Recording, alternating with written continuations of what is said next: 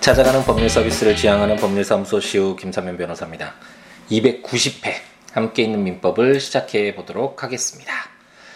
겨울이 예, 이제 그냥 갈 수는 없다라고 자신을 좀 드러내는 요즘인 것 같죠. 한창 이제 봄이 정말 왔구나 막 이렇게 예, 느낌이 드는 날씨였는데 예, 뭐 눈도 오고 어, 좀 날씨도 좀 쌀쌀해서 어, 이제 겨울이 아, 아직까지 완전히 가지 않았네라고 한번 되돌아보는 그렇게 만드는 그런 요즘이 아닌가라는 생각이 듭니다.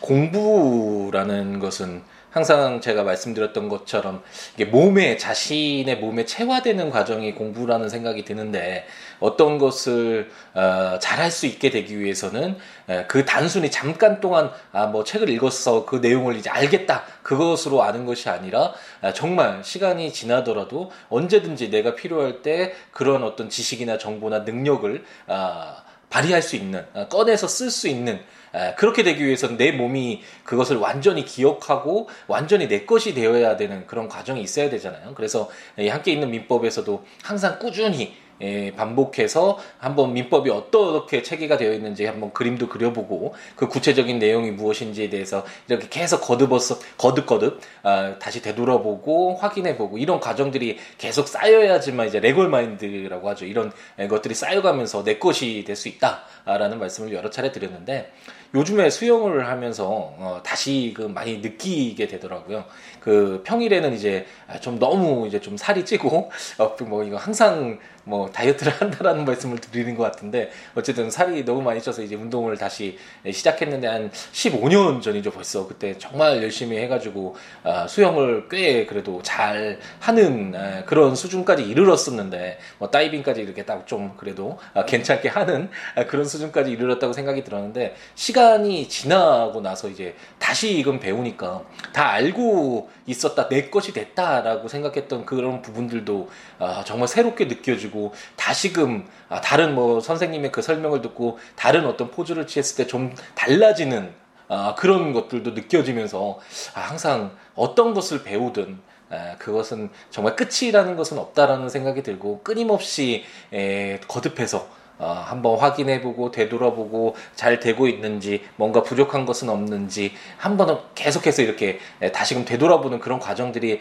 계속 되어야지만 내가 얻고자 하는 뭐 능력이나 아, 지식이나 정보나 이런 것들이 정말로 내 것이 되는구나라는 생각이 요즘 부쩍 많이 들고요.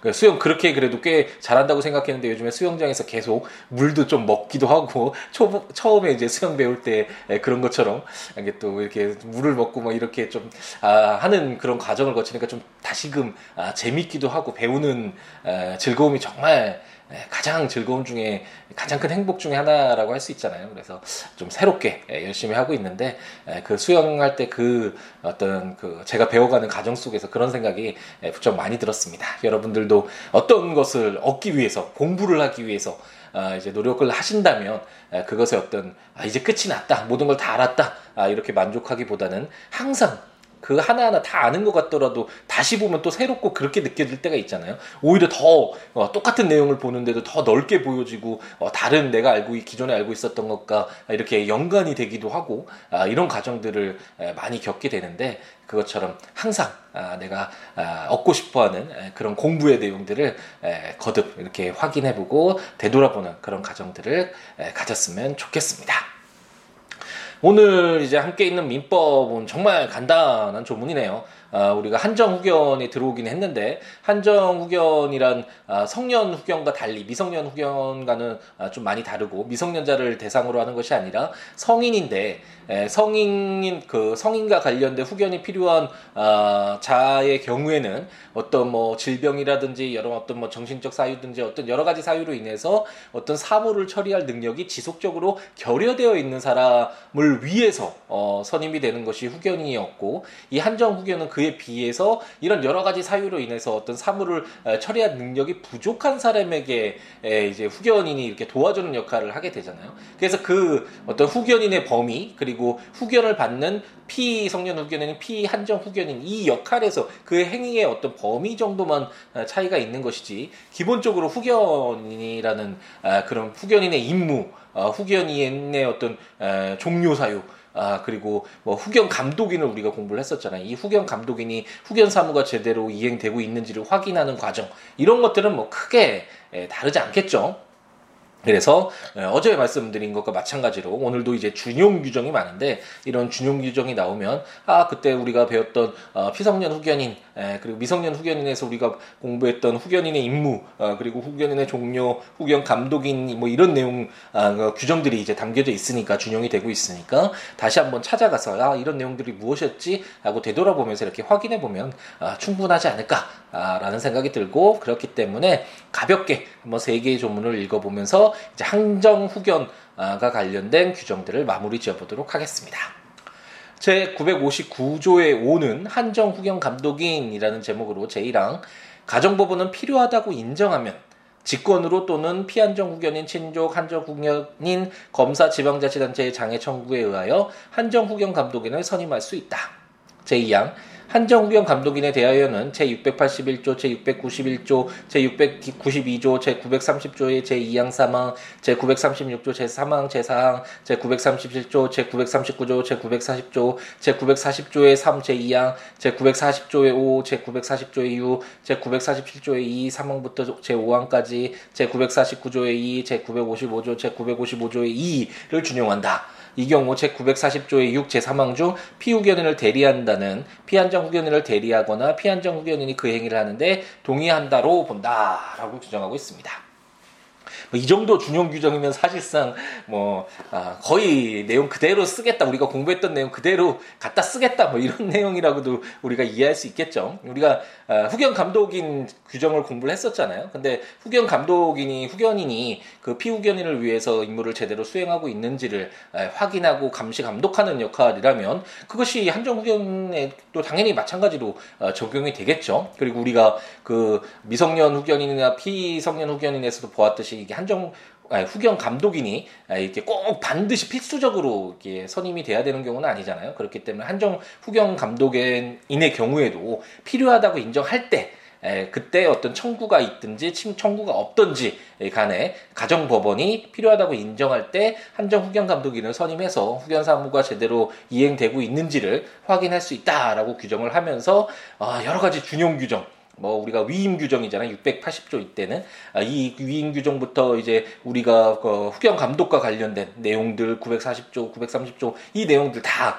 아, 준용이 된다라고 아, 규정을 해서 아, 이제 그 내용들에 우리 한번 이제 되돌아보면 되겠죠. 우리가 충분히 지금까지 가정에서 후견 제도를 공부를 해오면서 후견 감독인과 관련된 규정들 많이 공부를 했었잖아요. 그래서 이런 내용들이 우리가 피성년 후견인에서 공부했던 후견 감독인의 규정들이 이 한정 후견 감독인에게도 적용된다라고 생각하시면 되겠고, 근데 다만 그 피성년 후견인이나 미성년 피미성년 후견인의 경우에는 그 법률 행위를 이제 다 대리를 하게 되잖아요. 법정 대리권이 갖고 갖게 되고 그렇기 때문에 에, 뭐 모든 그 모든 법률 행위를 이제 대리하게 되는 경우가 많을 텐데 그럴 텐데 피한정 후견인은 아까 처음에 말씀드렸던 것처럼 피성년 후견인과 달리 그러한 어떤 사물을 처리할 능력이 부족한 사람이지 결여된 사람이 아니잖아요. 그래서 스스로 법률 행위를 하는 경우가 있겠죠. 어, 그렇기 때문에 이 피후 한정 후견인이 그 행위를 하는데 동의한다라는 그 대리한다라는 것뿐만 아니라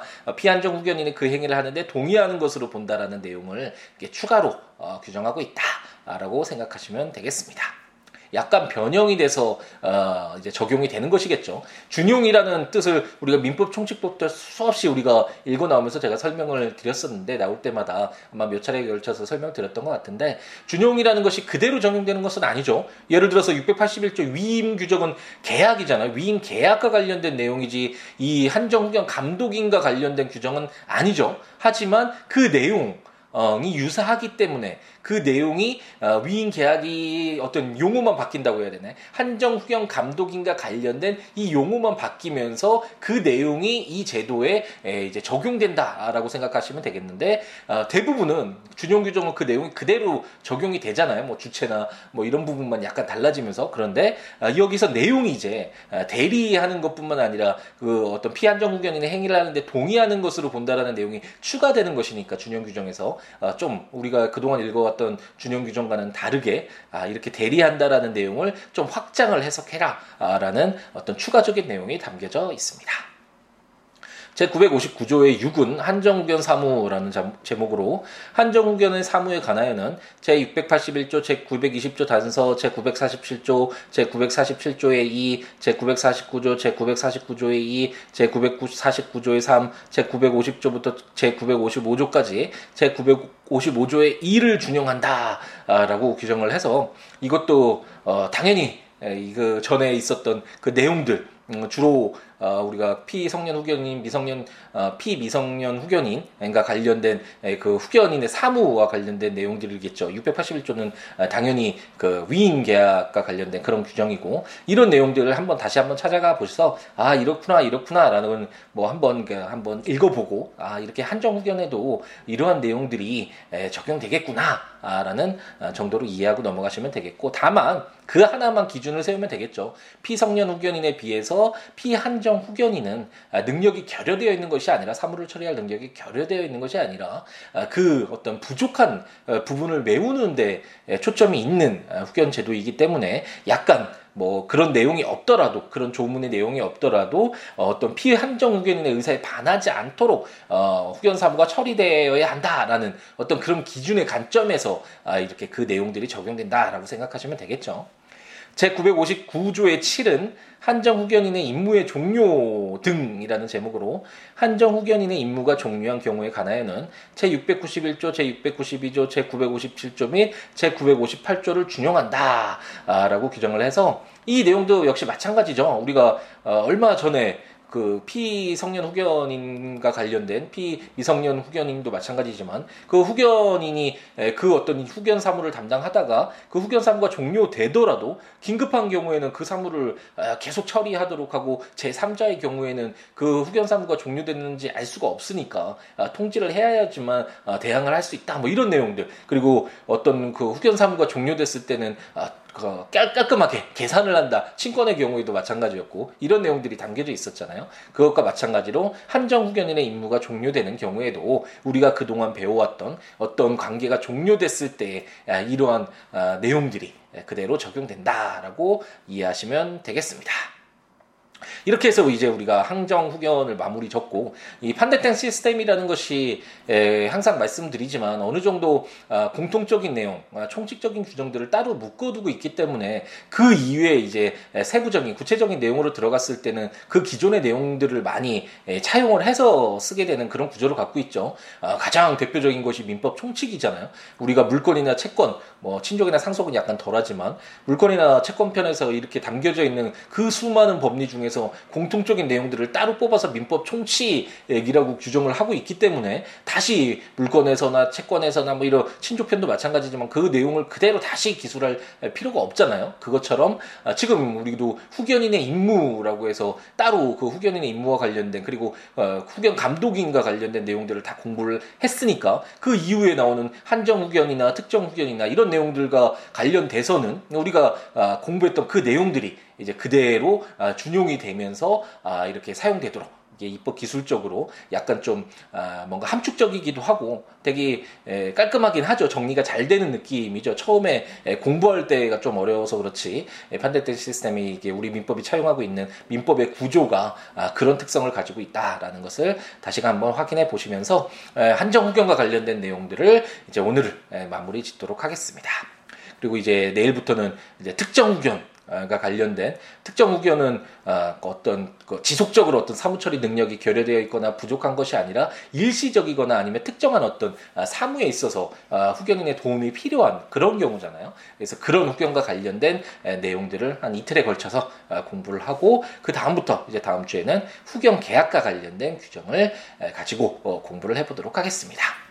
오늘 같이 뭐 요즘 같이 이렇게 준용 규정이 많을 때는 한번 조문들 한번 읽어 보시면서 그 전에 조문이 무엇지 무엇이었지라고 한번 되돌아볼 필요가 있겠죠. 여기서 900, 681조, 692, 600 그 930조 제2항 뭐 이런다고 해서 저도 알 수가 없죠. 법률 전문가 아무리 법률 전문가라도 이런 조문들을 다 외우고 있는 것은 아니기 때문에 네, 그렇기 때문에 한번 확인해 보면서 어, 들으시면 좋을 것 같고 아, 국가법령정보센터에서 조문들 참고하시고 어, 제가 전자책으로 발간한 함께 있는 민법 을 통해서 어, 조문가 설명들 참고하시면서 들으셔도 좋을 것 같고 아직까지 친족편까지 오진 못했는데 제 블로그 siwo.com, siwo.net, siwoolaw.com.net 에 해당 조문가 설명들 참고하시면서 아, 들으시면 좋겠, 좋겠습니다.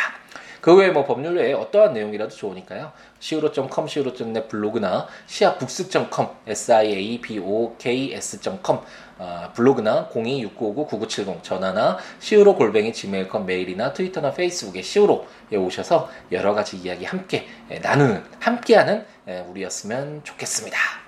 날씨가 좀 썰렁해서 이럴 때가 옷 입기가 좀 곤란하죠. 또 이게 또 더워지면 또 많이 끼어 입으면 덥기도 하고 아, 또덜 입자니 가끔가다 이렇게 겨울이 예, 자신의 좀 잠재 모습, 잠 모습을 보여줄 때는 또 아, 날씨가 춥기도 하고 항상 환절기에는 감기를 조심하라는 이야기를 많이 하잖아요. 항상 계절에 민감할 수밖에 없는 우리 인간의 어떤 삶인데 항상 주의 잘 아, 신경 쓰시면서 건강 신경 쓰시면서 아, 하루하루 행복 가득하게 열정 가득하게 채워가는 우리였으면 좋겠습니다.